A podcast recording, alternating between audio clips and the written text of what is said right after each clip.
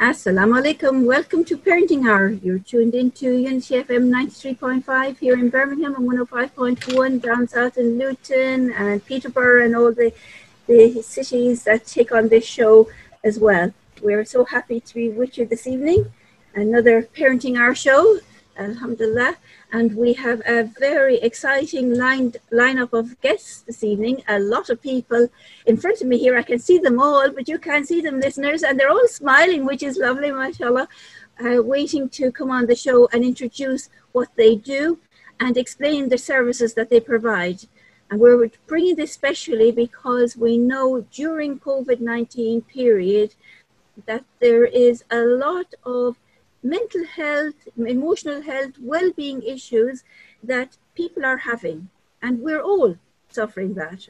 Anxiety, staying at home, this is something we've never had before. This is something new. We're missing our families, missing our friends. We don't, it's hard to have those social relationships with, with people. And it's affecting and us all, and some more than others. And especially if you are in the perinatal period, which we would say if you're pregnant or had a baby in the last two years, again, it can be very isolating um, if you are at home and not mixing with others, not mixing with your mom or your mom in law or your sister in laws to get that advice and don't know where to turn to. So, this evening, we have put on this special show with two wonderful organizations, uh, one working nationally, one working in Birmingham, I think uh, maybe they're outside Birmingham as well. When we come to occasion, they'll explain that to us. And um, offering their services there have been well established, working for many years, and working with ethnic minorities as well, and really willing to help you and support you, listeners. So this is your opportunity to to listen to take down notes, to take down notes for yourself or for others. It may be that you are not pregnant or have had a baby, but you may know of a neighbor, of a friend, of a, a relative that this information is very useful for. So please do listen into this and be observant of what we're trying to say as best as you can.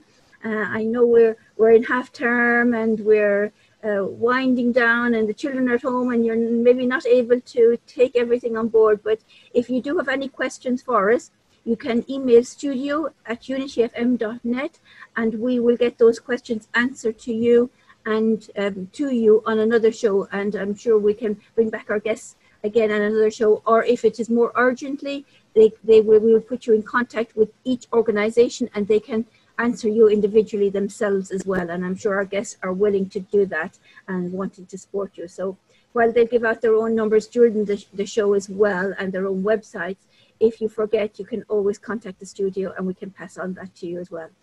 So let me introduce my two organizations. I've got APP, which is the Association of Postpartum Psychosis, and I've got Acacia, and both of them are really wonderful organizations. And we've got uh, two people from each organization here this evening all eager to tell you about what they do and how you can listeners get this message across to others if it's not for yourself. So let us go to APP first. Hi hannah. How are you Hi, Kathleen. I'm good, thank you. Thanks very much for having us on this show, this really important show that you're putting on um, this evening. Thanks so much.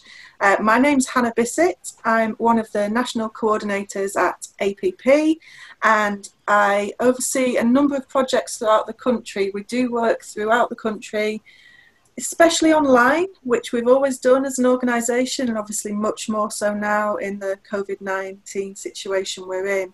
We offer information and peer support for women and families who've been affected by postpartum psychosis. That is a very serious illness that can happen after you have a baby. I was unwell after I had my eldest son 10 and a half years ago now. I also have a six year old. Um, but I suppose the good news with this illness, with any mental illness, especially in perinatal period, is that there's a lot of help and support and information out there and actually very good treatments that will get you back to yourself. It's not anything that everybody would ever imagine could happen to them, but it can. And I think that awareness is really important, and we work a lot on that at APP. So great to join you this evening from sunny North Yorkshire. Oh, lovely, lovely, lovely, wonderful. That's a lovely introduction to, to APP and North Yorkshire. Thank you. Thank and you. you. have with you your colleague here, that's also uh, Natalie with us this evening. Uh, hi, Natalie. You also work for APP. Yes, hi Kathleen. Thank you again for having us on the show tonight. Um, yeah, so I'm a peer support worker for um, Action on Postpartum Psychosis, working in conjunction with that um, organisation and the NHS. I am under the East team and I'm now recently under the South and Solihull team, so I'm pretty much covering the whole of the Birmingham area, um, Birmingham and Solihull. And I go into the community generally with um, colleagues to see women and their families in the community and to support them and give them hope that um, recovery is possible and well, more than possible. It, it it, it's you know it's said and done really, and that um, they can get on with their lives and become the parents they want to be. Um, at the moment, obviously, I'm not out in the community. I'm working from home, so it's a lot of telephone contact, and I'm still running the virtual cafe group once a month as well. So for women who've had postpartum psychosis. Mm, that sounds interesting. We'll come back to that later on. Virtual coffee, indeed, uh, that sounds lovely. Um, and then I'll move over to our other organization. Uh, we've got two guests from there, Rob and Donna. So I don't know who'd like to go first from there to introduce yourselves. I'm um, Rob Ewart, so I am the operations director for Acacia Family Support. Um, so Acacia Family Support, we're um, a Christian charity based in Birmingham. We cover the whole of uh, Birmingham at the moment. We're looking to expand out in, further into the West Midlands, but um, as yet we we are just Birmingham based. And so primarily we, we work with moms and dads and families who are experiencing um, pre and postnatal depression and anxiety in that sort of mild to moderate end of that um, spectrum. Uh, we work alongside other specialist services um, so that we have got good pathways into those more intensive services if they're needed. Um, yeah, so we have actually got centres across Birmingham where we would normally deliver face to face befriending, group work, or um, other bits and pieces. Um, at the moment, obviously, because we're all uh, very restricted in uh, our social contact, we're focusing on um, telephone support. Uh, we've got some online peer support groups, uh, and we're just launching some um, online CBT based group work as well. So all our services can be accessed on online now at the moment. Wonderful, that's really good. And you have your colleague Donna, Donna with you today as well. Hi, Donna. Hi there. My name's Donna Francis. I'm one of the locality managers at Acacia. So the areas that I oversee is the Young Parents Project and the BAME Project. Um, so, because of COVID 19, all of our services are now gone to telephone based. Um, we have looked at other systems of you know video calling but that hasn't been something that um, has been taken up by our families so we're very busy trying to um, look at the additional needs as well of the families that we work with and as Rob said, we work around the mild to moderate end of postnatal depression and anxieties. Um, I suppose with COVID 19, we have seen increased anxieties from a lot of our families, well, the mums that we were working with in particular, um, just because of the changes that life is bringing. Um, and I suppose, yeah, just looking at one of the other things that's happened is where for some of our mums who have experienced anxiety, just the fact that they're more in a comfort zone, being able to have that um, given that it's okay to be at home. So, you know, it's that predicting there will be increased anxieties when we come out of this um, lockdown process, really. Mm, yeah, indeed, we're all expecting that that there there will be, uh, and it's, it's difficult for mums at the moment. I think a lot of them are just so busy uh, coping and managing at home that they're not and looking after others, not really thinking about themselves, and not seeing what's going on with themselves. And when we come out, there, there probably will be a big rise in anxieties yeah. and different issues. Mm-hmm. It's uh, it's interesting that. Um, so early on when we went into what you know what we were calling uh, lockdown, uh, the number of referrals into Acacia uh, dropped very sharply and was and remained really low. And I think part of that, as you say, is um, people just being distracted with all the, the, the COVID nineteen related things that are going on, and um, um, and that having a, a, huge impact. But we've we've noticed just over the last week or two, um, and I don't know if it's any coincidence that, that that does coincide with talk about releasing the lockdown and you know children maybe having to go back to school, more people going back to work, etc. Um, we've seen quite a steep um, resurgence of referrals now. They've, they've really started to go up again. So it's going to be interesting, isn't it, to see mm. how that pans out over the coming months. Definitely, indeed. Uh, and with Ramadan as well, I think a lot of people were very distracted with Ramadan and uh, uh, the rituals of Ramadan and the prayers and uh, the spirituality of that and how high they were and, and that once we come out of that now as well and changing again routines and not having been in that environment and not taking on the, the way we interact with each other, which we should be taking on and uh, and continuing it outside. But you know, life gets in the way, and person, people come back to their own what they were like beforehand. Then we'll probably see a bit more of the issues there as well um, coming up, and you'll probably be on data with more referrals indeed after, um, especially after this show, hopefully. And, and I think though, I think being um, being at home in that in that sort of um, situation, just generally has, has been giving a, a, full sense of security, hasn't it, to to mums and and uh, like we said, there's been like an absolute distraction, isn't there, with COVID 19 and maybe um, moms, particularly, who are getting very anxious, that could yeah, and would be likely to be put down to them to the whole COVID nineteen thing and getting anxious about that and how that's affecting them. And that that's the issue and trying to reassure them that everything's okay, but not recognizing that actually that anxiety is probably a symptom of a deeper anxiety, which could be, you know, postnatal anxiety or prenatal anxiety, but it not being recognised because it's all mixed in with what's happening with the COVID 19. I think That's, you're so right with that, Rob. Lovely what you're just saying, Rob. I really, uh, you've just led us lovely into mental health and talking about perinatal mental health, really, because I, some of our listeners may not be used to this terminology and may not understand what is perinatal mental health, what is anxiety, and how it affects mental health, what are the other types of perinatal mental health. So I, I think we need to explain that, and thank you for introducing us lovely into that. So I wonder how how can we explain that more? Why, anybody like to? Yeah, I suppose with the symptoms of um, postnatal depression and anxiety, you're looking at that feeling of sadness, but an ongoing feeling of sadness. So we hear a lot about the baby blues um, soon after giving birth, but it's more than the baby blues. This lasts for more than a few days. Um, so it's looking at that thing of having a lack of energy, not being able to sleep, or when you're woken up, not being able to get back to sleep. Um,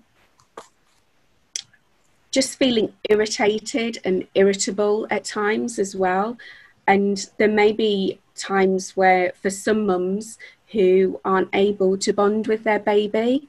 So these are the things that we're looking for or what we talk about. And I suppose in extreme cases, you are looking at um, the potential of self harm. Um, so, yeah, or taking of life as well, to, to put it bluntly. So it is quite, it can be quite debilitating for um, a new mom or a pregnant mom.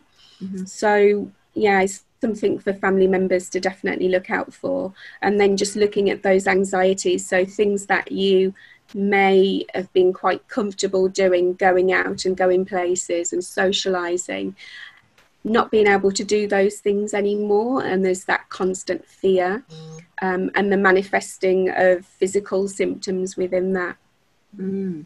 Mm. i think uh, i think um, the key sort of things could be uh, a feeling of hopelessness and being unable to cope are quite regular feelings as well, and that you're failing, that you're a failure. They're all very common feelings with, with people experiencing PND. Yeah. Yeah. So there's a range there of feelings, a range of, of uh, way people feel that you might be picking up, and uh, it's very different, as you're saying, from the blues, and it's continuing on. Is there other kind of symptoms or other mental health conditions? Uh, what would other symptoms be, uh, Hannah, there for, for parents that come to you? Yeah, and I think there is a lot of awareness, relatively speaking, in recent years, although I still think lots more in, in different communities around, you know, um, having having words to describe it, having understanding those cultural expectations around mental health anyway. But I suppose at APP we work when you talk about a spectrum of illness. Rob and Donna have talked about that kind of mild to moderate end of, of, of types of anxiety, depression. Um, postpartum psychosis is the very, very severe end. And when you think of that spectrum of illnesses, it, it's rare in some ways, but you know, one to two in every thousand women who give birth will experience a, a postpartum psychosis. That's about 1,400 people a year across the country. So, not really small numbers. Um, it's certainly an illness I'd never heard of before I had it myself, and nobody I knew of um, was aware of it. There are some links to bipolar type illness, so if anybody has that kind of diagnosis or has had similar experiences in the past and is expecting a baby, what's really important is to be knowing that there is a risk of becoming unwell because postpartum psychosis does usually classically develop very quickly. It can be hours, days, or, or weeks of having a baby, and those very, very severe symptoms of um, paranoia. Um, you mentioned sleep before, but actually, not physically being able to sleep with postpartum psychosis is quite common. You know, people will go for days. Yeah, I went five days without sleep before before I was taken to the hospital. So yeah, and I think there's something there about people thinking you don't sleep when you have a new baby and babies are awake, but actually, if you have no need for sleep, if you have that feeling of mania, if you actually feel you're doing wonderfully at being a new parent and you don't need to sleep, then that's a very that's a, it's something to be aware of that that isn't really what what you'd be expecting. Um, hallucinations, you know, seeing things that aren't there, hearing things that aren't there, um, racing thoughts, being very, very, very um, busy in your mind, in your body, um, is is a classic kind of symptom. I suppose knowing what's normal. Again, Rob and Donna, you talked with the women that you're supporting. What what do they mm. normally cope with? Of course, when you've got a new baby, everything's on its head, but actually, some things really aren't. They're outside that scope of normal. And women often are unwell and not really knowing that they're unwell. And it's those around them, so those family members that really do know them, their wide, you know, their communities, who are really, really important to, to be able to pick up those signs. Psychiatric emergency really is what we, we call postpartum psychosis because um, it can be very, very dangerous to women who, using my own experience, I, I couldn't look after myself, let alone being able to look after a baby. I didn't want any harm to come to anybody, but I was blissfully unaware of the world around me, shall we say. Um, people talk about feeling like they're on a different planet. So sometimes those anxiety feelings, and I suppose especially around COVID now, can be early symptoms. I know I was probably presenting as really, really very anxious at first, but it went past any kind of anxiety into imagining things that could not possibly be true. You know, some of the hallucinations I was having were just really, really, really out there. And for me, like 50% of all women who have this illness had never been unwell before. So that was a very, very scary time. But the good news being that the treatments are out there. Um, and once you get that support, you get yourself preferably to a specialist perinatal mental health team. Um, you can be very well treated. As with all perinatal mental health problems, you know, there is help out there, even at COVID 19 and the difficult situation we're in. We want that message to be quite clear as well that the NHS is open when it's needed for services, as are we as organisations working with, with women and families and communities at this time. And I think that's the great thing, isn't it? That we're able to come onto this show and be able to raise awareness around um, postpartum psychosis and postnatal depression and anxiety because there is that fear, um, especially from new mums who are going to be thinking, well, I'm not good enough if I share how I'm feeling, because our thoughts can get quite dark, especially when we're in our lowest mood. And there's that thought that, well, somebody's going to come and take my baby because they're going to think that, you know, I'm not good enough to be able to care for my baby. And if my family need to come in and do that, then I'm not a good enough mother. So there's a lot of racing thoughts, and we have all this overthinking. And, you know, hopefully, you know, we're able to be able to share with at least somebody um, that there is help out there. You know, the agencies that's there, the NHS, the you know, go and see your doctor. It's all about working with you to keep families together. Yeah, that's so important. I, I thank you, Donna, for bringing up that because I know with a lot of the families we work with, that's what comes up continuously of why they don't approach services for support. They fear their children are going to be taken away. So it may be that baby or the children that they have, the older children, they fear fear that they're going to lose their whole families. So they suffer in silence and um, you know, until it becomes then so bad that they have to go into hospital or whatever instead of coming early for the support and the, the treatment. So how could if if we have a partners listening into this or sisters listening into this or mums or mums-in-laws listening into this how can they pick up on things? What should they be looking out for um, in the beginning in the early stages uh, either the, the presentation of the person or what they're saying or what they're doing to think okay maybe something's not quite right here? Um, i think it's more how the mum might be presenting. So you might find that they're a little bit more tearful than what they've ever been. Um, there may be that difficulty in bonding, just finding the usual things that they would be doing to be just that little bit overwhelming and then becoming tearful. So everyday life just looks that little bit different, not wanting to visit with family, um, taking things very sensitively. So I think it's that you know you might lose your sense of humor you might be worrying a lot more um, picking up on things that you wouldn't normally pick up on so yeah um, i think a lot it's about the, there is no rhyme or reasoning to it but if you you're with your partner or a family member and you see that there's certain changes and they're in that perinatal period it's worth approaching them and having that conversation with them to see how they are feeling and trying to normalize that a little. Yeah i think um, a woman acting totally out of character or totally um, extenuated in, in what she's doing and, and very with, with postpartum psychosis a lot of the time it's not so much of the sadness it's it can be elation um, mm. i know I, I had postpartum psychosis after both of my children and especially after my son i remember i was just euphoric and just like i've got the family i want and i'm you know this is amazing and i can do everything i don't need to sleep again and all all of that came back and yeah, there's there's some really dark times with postpartum psychosis, and a lot of stuff that I did and experienced when I was unwell is very traumatic, far too traumatic to explain um, over the radio.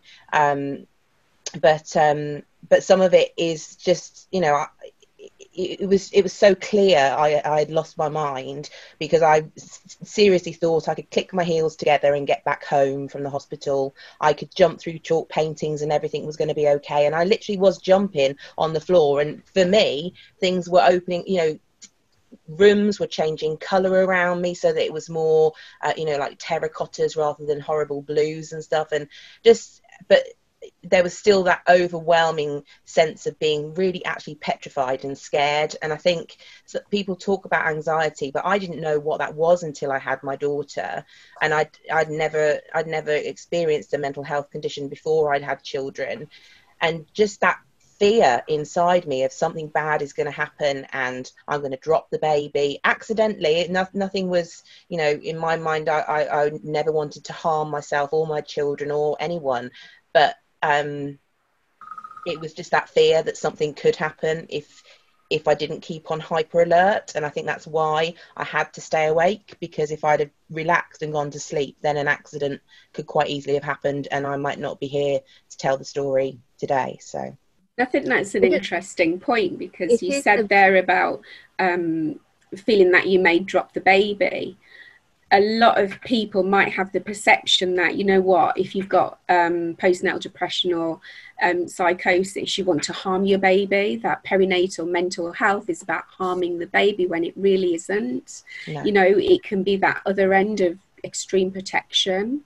This Definitely. is a lovely conversation we're having, and, and we do need to go to a commercial break, I'm afraid, so I'm going to have to pause it at the moment, and we'll come back and continue it after the commercial break. Listeners, do grab a pen and paper because the organisations are going to tell us their details, how they, you can contact them after the break also. So do tune in after this commercial break, inshallah. Assalamu alaikum.